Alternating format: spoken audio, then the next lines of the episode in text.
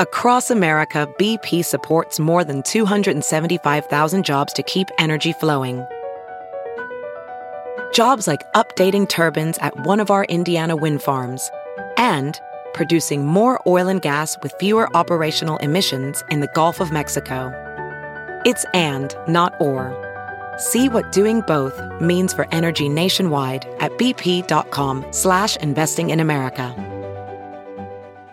So Joe Biden's taken some heat for comparing the Maui fires to almost losing his Corvette. I don't want to compare difficulties, but we have a little sense, Jill and I, uh. what it's like to lose a home.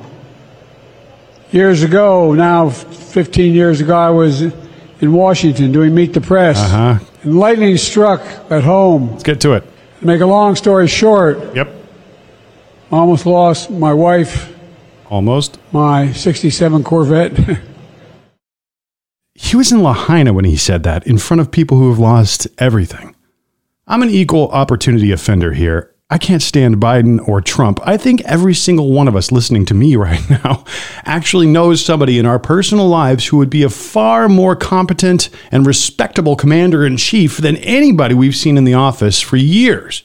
I'm not trying to be ageist here, but holy crap, don't trust anybody over the age of 80 to run the country. If you can't pass a basic driving test, then why the hell are you in the driver's seat of the free world? These people belong in nursing homes, not in the White House. And what just a completely boneheaded thing to say. I don't want to compare difficulties, but. Yeah, well, you are comparing difficulties.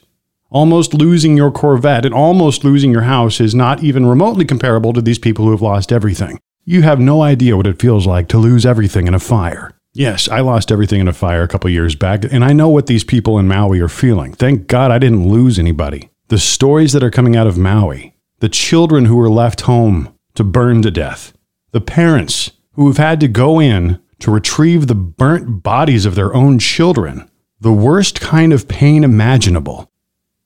14 year old Quiero Fuentes died in the fire. This is what his mother told CBS News. When we arrived, everything had been consumed by the fire.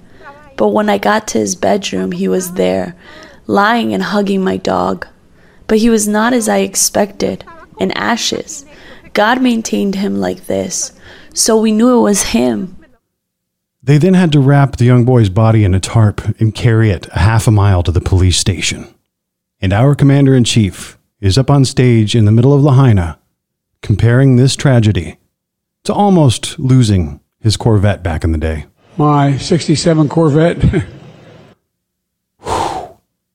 it's unforgivable. You're incompetent, you're too old, you're out of touch, you can't think clearly, you can't speak clearly, and you've been a god awful president. It only took you a couple of weeks to get over there, and then you bungled it when you got there. Ladies and gentlemen, I argue that we haven't had real leadership in this country for decades, and I'm starting to lose hope that I'll ever see it in my lifetime. And let this serve as a reminder to everyone. When you need your government most, they might just let you burn. All the safety, all the training, all the layers of protection that we put in place all the fees, all the layers of government, all the regulations, and your city might still burn to the ground, with nobody coming to help for days. The government official in charge of the sirens doesn't set them off because it'll send people towards the flames, which we later learned was complete BS. And he resigned the next day. Oh, because of health reasons. That's right, sure. What I'm trying to tell you should be painfully obvious. Uh, this could happen in absolutely any neighborhood especially if you're west of the Rockies, in a dry climate. Look for combustibles around your house. Consider tearing down all your wooden fences that link house to house like a giant fuse from neighborhood to neighborhood. Start demanding that your local governments implement early warning systems and clear evacuation plans. Government was an absolute failure at every single turn in this scenario, and it can happen anywhere. You don't have to have offshore hurricane winds to propel a fire big enough to wipe out your entire community and everybody you know and love. It can happen in an instant. You'll probably have barely enough time to react, and you're surrounded by thousands of other people in their cars trying to get out just like you. Gridlock. It's what I remember most about evacuating the Almeda fire on September 8th of 2020 in Phoenix, Oregon. We made it about a mile before we were stuck in traffic.